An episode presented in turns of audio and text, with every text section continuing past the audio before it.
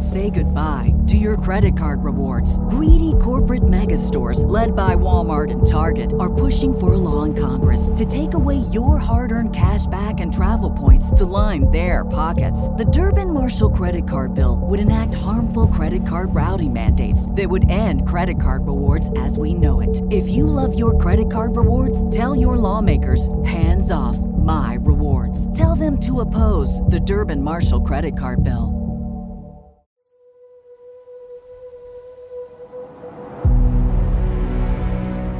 He's the most powerful man in the West.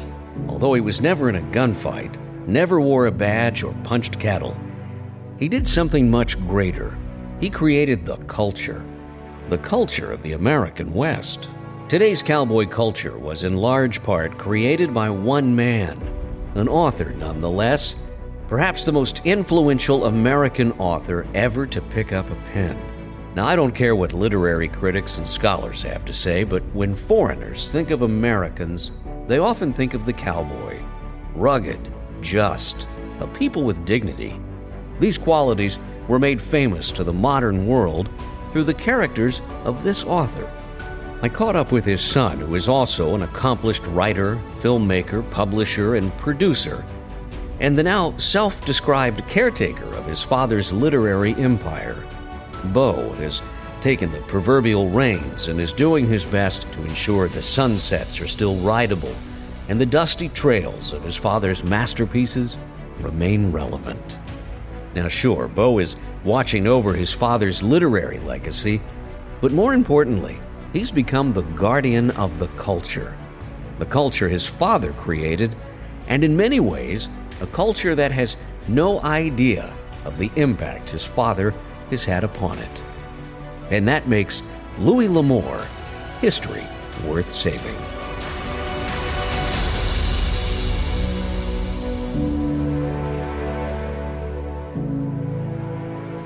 I'm more the the mechanic than the historian of of Western literature, although I certainly you know know a lot about the past of Western literature. Um, Dad's magic wasn't that he was a, uh, a writer in the, the classic years of the Western, which might a lot of people would think maybe the 1950s.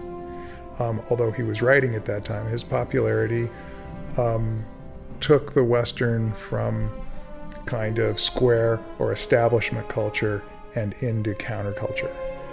And uh, so he kind of transitioned the Western uh, into a place where it was maybe, um, I don't know, just accept- acceptable and interesting to nearly everybody.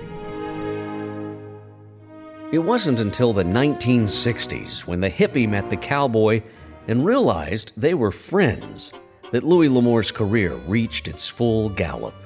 His success as a powerhouse writer didn't happen early on like most people think, but that's what makes Louis L'Amour so interesting. He didn't write about strangers, he was a living bridge between the modern world and the American West. He went out of his way early on to get to know the old timers, the outlaws, in laws, and cowpokes he wrote about. He knew. He knew the life aboard the tramp steamers of Asia because he'd been a crew member. And he knew the hobos because he'd once ridden the rails himself while looking for work. Along the way, he'd lived alone, watching over gold mines, even took a turn in the ring as a prize fighter. But most of all, he wanted to write. And write he did, especially before World War II. His first attempt at a novel is a book called No Traveler Returns. It debuted in November of 2018, some 81 years after he started it, and tells the story of a crew sailing the high seas in the early 1900s, hauling a ship full of volatile chemicals across the Pacific to the remote areas of Asia. Beau breathed new life into his dad's first project and completed the manuscript, making The Lost Treasure now a finished work, and it's like nothing else Louis L'Amour ever wrote. It's incredibly complex, an ambitious book even by today's standards. It makes you wonder what if? What if World War II hadn't come? Louis L'Amour's writing career might have taken a different turn.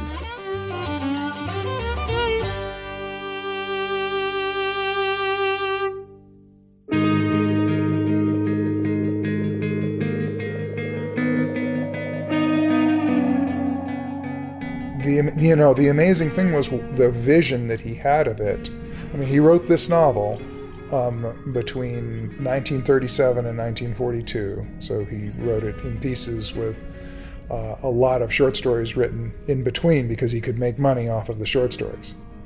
Um, he did not write another novel until 1949, and then he didn't make because he was winning a world war at that point.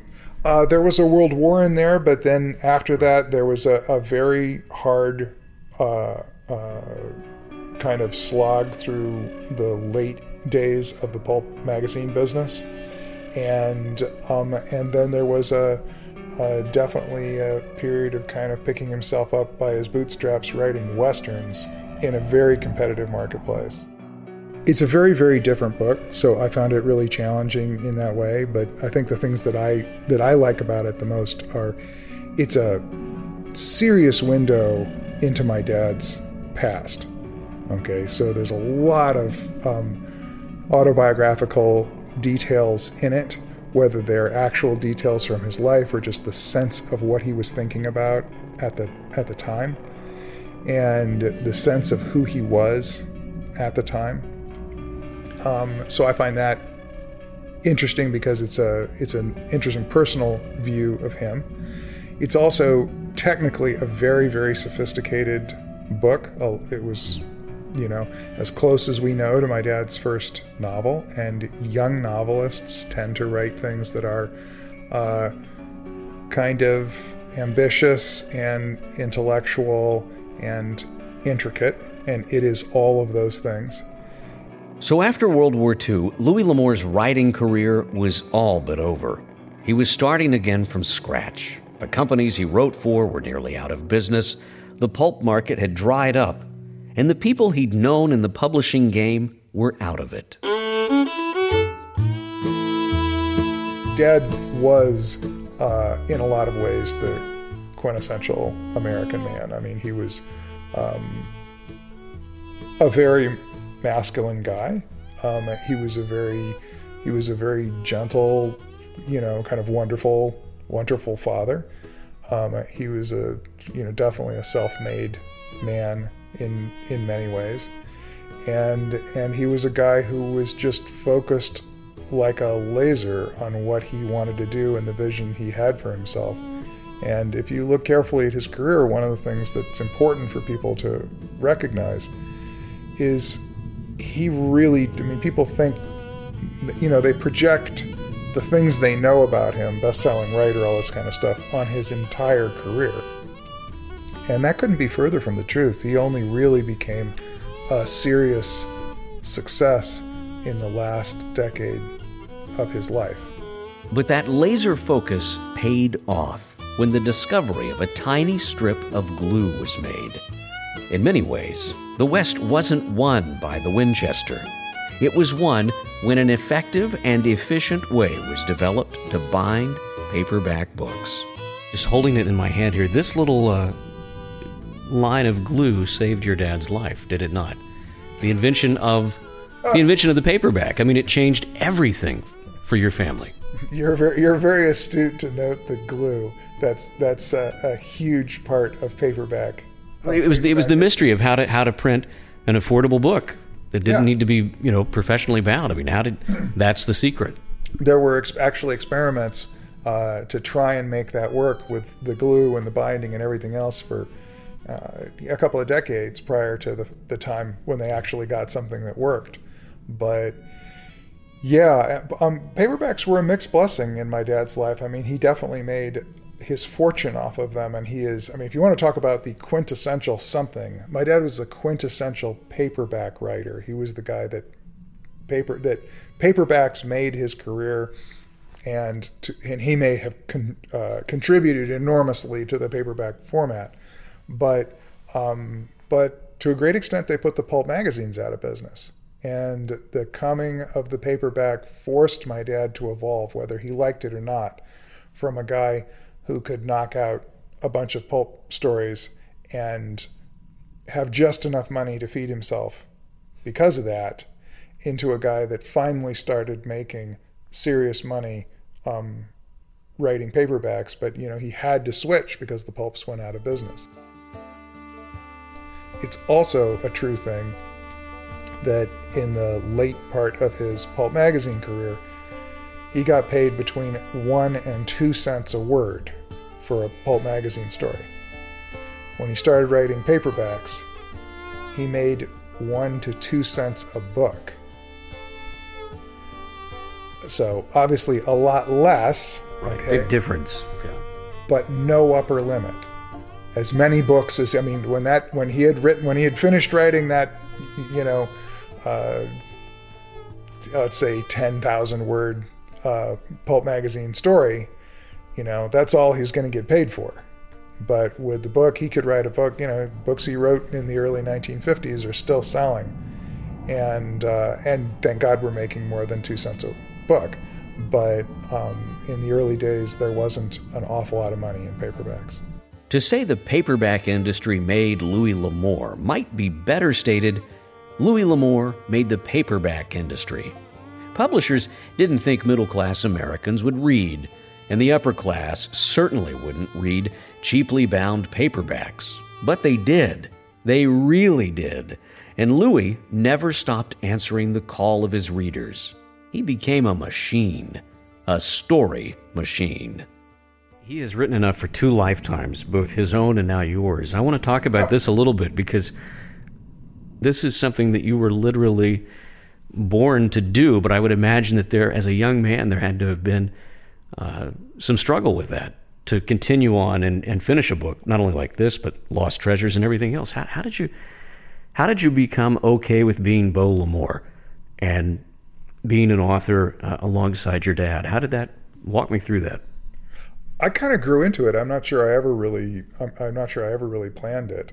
Um, I started out uh, I started out working in the motion picture business, and I did that on and off, doing all all kinds of stuff from driving trucks and uh, conforming soundtracks in the middle of the night. I won't go into the technical description of what that is, but uh, it's basically one of one of the completely mindless jobs that has to be done to get a movie ready to go. And and and after kind of starting and stopping and things like that, I ended up the, the last thing I did was a cable movie, and and I wrote the script and produced it. So I sort of.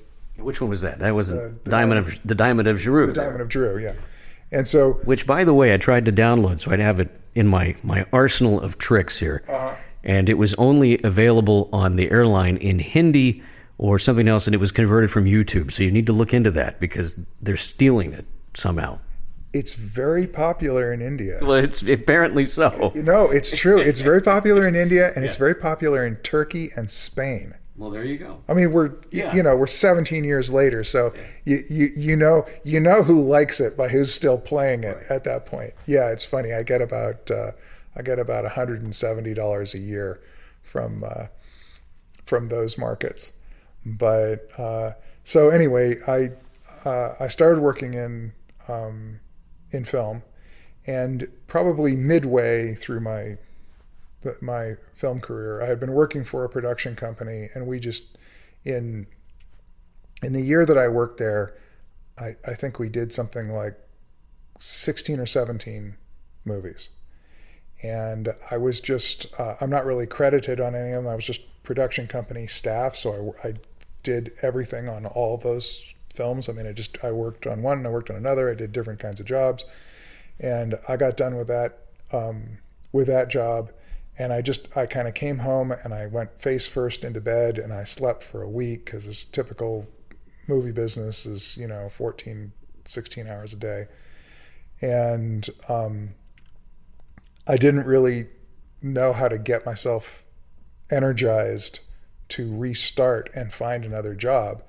And a couple of weeks later, my dad said that uh, he had some technical issues that he wanted me to look into uh, in the Louis L'Amour mm. audio dramas. So back in those days, we were doing our audio publishing program was an awful lot like old time radio shows. And yeah, the Foley artist and everything, and the stuff that I've yes. heard. It's excellent, excellent yes. work. And so uh, he he he wanted me to get in there and supervise that, and he just said, you know, you're the guy that knows acting and directing and the technical side of these things because I'd been uh, I'd been a production mixer on a couple of uh, or location mixer on a couple of movies, and um, and so I started doing that, and then that led to adapting and supervising other writers adapting the scripts to those things. So it's a lot like doing a movie script. People look at it and they kind of go, "Oh, it's the same thing as the short story," but no, it's not. Those stories are completely adapted, just like a film would be. And so I started sneaking in to working with his work in ways that were uh, kind of painless and in ways where I didn't even recognize that I was sort of training up to eventually, you know, to eventually do this kind of thing. And then, you know, eventually my dad passed away and I, in looking at what my mom and I were confronted with when that when that happened. So she runs the financial side of the business, and I kind of run the aesthetic side of the business or the you know artistic side of the business. And uh, I just had to, you know, I had to figure out what the future was. And um, without my dad to write a new book every year, uh, or several new books every year, um, one of the things that I wanted to do was was kind of revamp the entire program and uh, you know new covers, new copy, new ways of thinking about Louis L'Amour and presenting Louis L'Amour to the public. And so I did a tremendous amount of work um, with Bantam Books, now now Random House, and uh, and I was, you know, I was in New York six or eight times a year for for many years working working with them, and uh, so I don't necessarily consider myself to be uh, a writer. I, I kind of think of myself as just somebody who's in the publishing business and does what's necessary. And well, and that and this comes back to a, a line that the so the the motion picture production company that I got so exhausted working for the the gentleman that ran that company when I first came to work there, and he said, you know, you're going to be an assistant producer, assistant to the producer, eventually producer, and uh, you know, I said, well, what exactly? Tell me what does a producer do? And he kind of looked at me for a second. and he said, whatever it takes. Okay. which is which is so true, and people don't realize. It. I mean, this is not a glamorous business. It's it's a business where you do what you have to do. Right, and that can be literally anything. I mean, the, in, a, in the motion picture business, the producer is the one guy who can kind of invade um, the space of every union on the set and kind of get and get away with it. The producer does whatever is necessary, and that's the attitude that I have taken in managing my dad's career and managing my dad's estate and materials. Is whatever has to be done um, I'll do it. I'll do audios, I'll do movies, I'll do a graphic novel, I'll you know rewrite an old novel. Um, this work that I did on No Traveler Returns is not um, new to me. I started uh, editing, revising, rewriting again, whatever it takes, depending on the requirements of the story. Um, back in the days, not very long after my dad passed away, when we were releasing um, uh, books of short stories, many of which had never been published. And so I worked on quite a few of those short stories, uh, sometimes doing more, sometimes doing less. Uh, it's it's a strange thing that my goal is always to allow the story to become everything that I think he would have wanted it to be sometimes you hit a short story that's not so great and that it's kind of clear he didn't really have incredible goals for. And in those cases, it's often pretty simple.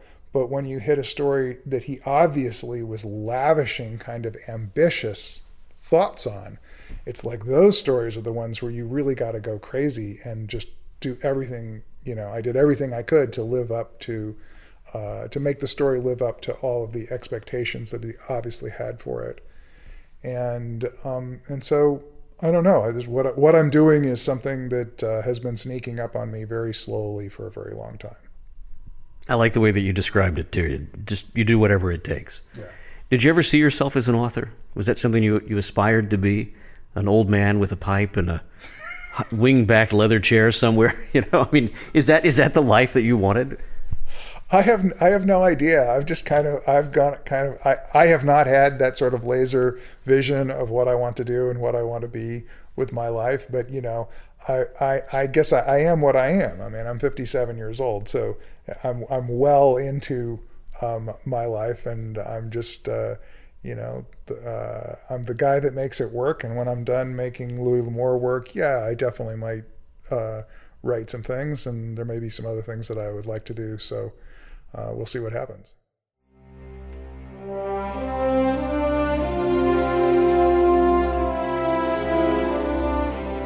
When you write enough for two lifetimes, the cutting room floor fills up fast. And Beau L'Amour has compiled some of these what might have beens into a series appropriately titled Louis L'Amour's Lost Treasures. General Crook will be here within a month with a large force. That'll be the end of the Apache. Yeah. End of a way of life. Too bad. It's a good way. Wagons forward! Yeah! So Louis L'Amour's Lost Treasures is a is a series of materials that has uh, that has three different pieces to it.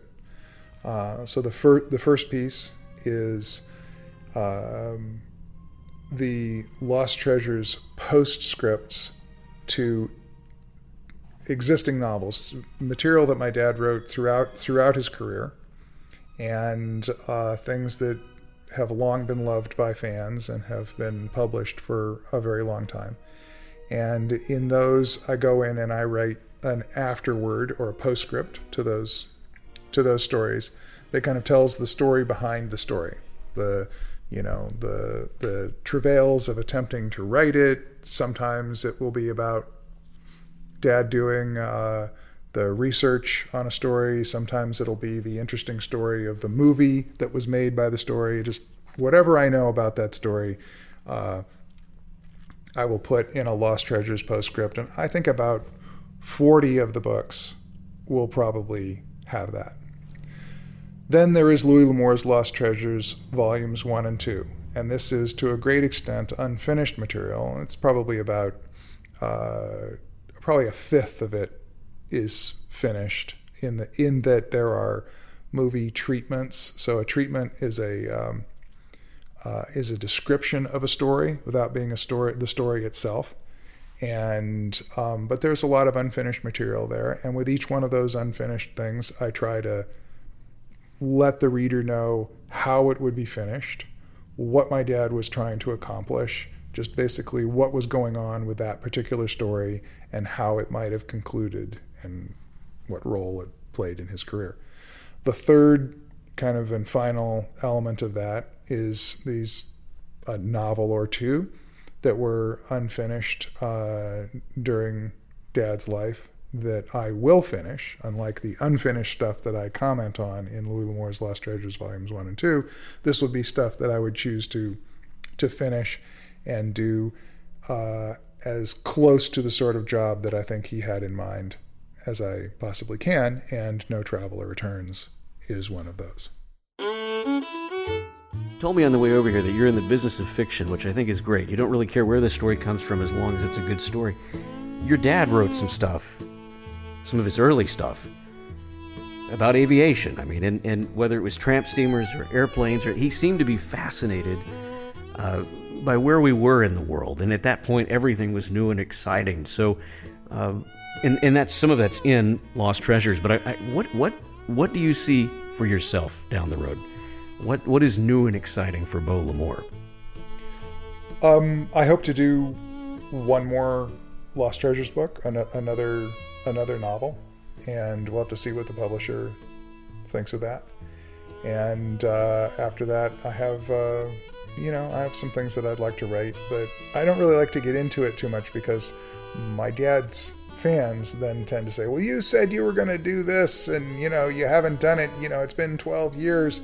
But this wouldn't be your dad's stuff. This would be your stuff. And you know, here we are in a world now where you and I are experiencing uh, uh, space exploration at, at, a, at a, in a, in a level and in a in a personal level uh, that they could only imagine back then.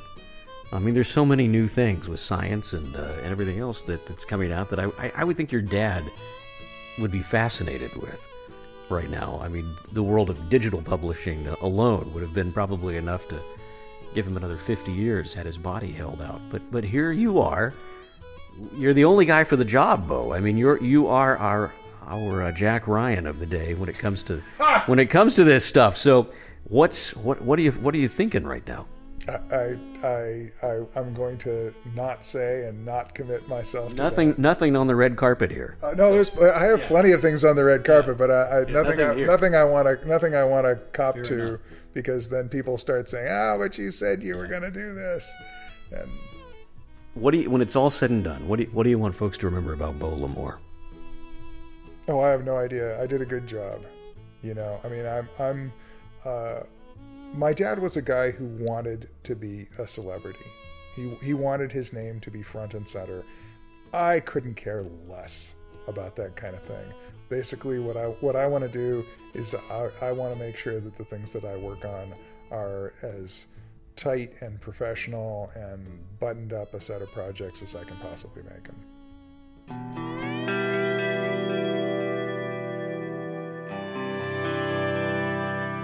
One of the rules, perhaps the biggest, is that Beau won't finish anything his father started where the trajectory of the story isn't clear. But if you're a longtime Louis L'Amour fan, you're probably wondering, like me, how to tell where Louis left off and Beau begins. And in full disclosure, my grandmother was the Louis L'Amour super fan in the family. She'd read everything. It wasn't until several years ago that I started picking up the stories. Several friends and I have been really enjoying them. But after meeting Beau, I went back and noticed most of my favorite works, Monument Rock, The Education of a Wandering Man, these were works that Beau had had a hand in finishing. Which made me wonder am I a Beau fan or a Louis fan? For now, I think I'll just stick with L'Amour fan. You said it was something that everybody asked in the car when we're. I, was, I want to touch just briefly on this. That it, I, I, told you it's really hard to tell where, where you pick up and where your dad leaves off, and I think that you've you figured that out. And you said you're really good at embodying and writing in several of his voices, but but there was one in particular you haven't figured out yet. Right. So my dad had several writing styles, and the final style in his life, the the one the style that he wrote in. Um, probably starting in the late 70s and then throughout the 1980s is I could probably do it to a certain extent, but it's the most it's the most difficult for me, and it's a little more kind of flowery and verbose, uh, verbose style. I mean, I, I, think actually the best style that my dad ever wrote in was uh, his early to mid 1960s prose style. I mean, he didn't he didn't make decisions like I'm going to write like this it, it just, just, happened. Yeah. It just happened. His his style just changed. But in the early to mid '60s, he wrote in a very simple, just beautifully clear mm. manner, and uh, I like I like that more than any of them. But I can uh, I can channel most of them. Um, when it comes to what I did and what my dad did in in uh, No Traveler Returns. Um, I worked on every page, probably every paragraph, and you know, to a great extent, we work like most writing teams that I know of. I mean, where both people are living. Um, my dad and I have worked like that on No Traveler Returns because most writing teams, one writer will write a draft and then they give it to the other writer, and that writer will write a draft and they pass it back and forth until they have it perfected. And and that's indeed what happened. You know what ha- what happened here, and uh, there is there are probably a couple of peculiarities where you can tell my style, not in a sentence, but in the kind of ideas that go into something. Um, if uh, if a section of a story has to deal with something that is particularly technical, I have seen that I, t- I tend to get into that kind of stuff, or my dad kind of wrote his way around it. So he didn't he didn't like to get particularly technical about things. Um, in No Traveler Returns, I'm the guy that went and did all of the research to like learn about the flashpoint of the gas is sixty something centigrade or whatever it was. Exactly, exactly. Right, no, right. You, you have it. Yeah. You have it precisely. And then I'm also the guy who who basically would go in and understand exactly what all of the guys on the black gang or the engineering mm. crew in a ship. My dad never did one of those jobs. He was a deck crewman, and um, I I went in and learned a lot about their lives and about the the machinery that they worked with and and things like that to get those details correct. There's a there's a character in the story who was uh, who drove in the Indy 500 in the early 1920s. So, Whose car has a terrible accident, who, yeah, right? Who has a terrible accident, and um, uh, that was my dad's idea, but my dad never even had a driver's license. Okay, I mean, not ever in his life, and so cars were not his specialty. Which, which seems like, that seems outrageous to me. Here's this grand adventurer, and and yet who drove a Model T apparently at one point out of the desert and then you know poorly. hit a pothole. Yeah, poorly, poorly. He, he wrecked. Right, it almost died yeah. out of out of thirst. But I mean, he never had a driver's license, and that's just right. that's so fascinating to me. Um, oh, there are a number of writers like that. He, my my dad was well, Ray Bradbury. That comes to mind. Right. Well, my dad was actually friends with Ray, and one of the reasons they but, but friends or friends of convenience well friends of convenience in that they didn't drive and they would meet um, they would they would run into right. one another at various places in los angeles a bookstore wandering around beverly hills or something like that. And then they would spend a good deal of time walking together because they both walked. And occasionally they would stop at a payphone or something and go okay we got to get home so they would call a cab. Um, but but yeah they were kind of guys that i mean they met professionally a number of times and they met socially a few times but they met accidentally quite often, actually. Just because they didn't drive. And right. Was that because he couldn't be bothered with it, or he had other important things to do, or what? What was that? You think? What did that come from? Uh, he couldn't afford a car until he was well into his fifties, and uh, I think at that point he was kind of embarrassed about driving. And my mother, he got married to my mom very soon after that, and she was a very good driver. Because, you know, we don't even think about that today. I mean, the poorest of poor today in America have a car. They figured it out, you know what I mean? And, and we don't realize, I think some of that is, what, what you just said is, is completely lost on modern culture today. My, I have a house that was built in 1940. And in what would be the hall closet of that house, there is a little annex that was like it had a little it had a little chair in it and a desk and a telephone. And that was the phone room for the one phone that you, it was the gossip bench. Yeah, right. right it was the it right. was the phone room for the one telephone instrument that you were expected to have in a house in 1940. And this is it's not an extravagant house, but it was, you know, is a firmly middle class home for that for that time period. So, you know, this is a time period where you know, nobody had two television sets, nobody had two telephones. Um, things were life was a lot more modest than than it is today. And so, you know, I'm sure my my dad was also relatively sure that if he got a now some of this may be an excuse but he was relatively sure that if he got a car, he'd just be out exploring all the time and he'd never get any work done. And so not having a car was also enforced discipline. Um, but he had my mom, she was very happy to drive him, and then he had me, and I was very happy to drive him. And in reality, what he really needed to do, what every writer needs to do, is put their butt in the chair and type. And so it worked out. Louis L'Amour, the most powerful man in the West. A fitting description. And the best part is, death hasn't even slowed him down. Beau pointed out that every novel and every short story collection he ever wrote is still in print. That alone is a worthy claim for any writer. But L'Amour's legacy runs so much deeper. His creations can be found in the very fabric of the cowboy culture, and more importantly, the modern American culture. And that makes Louis L'Amour and Beau L'Amour history worth saving.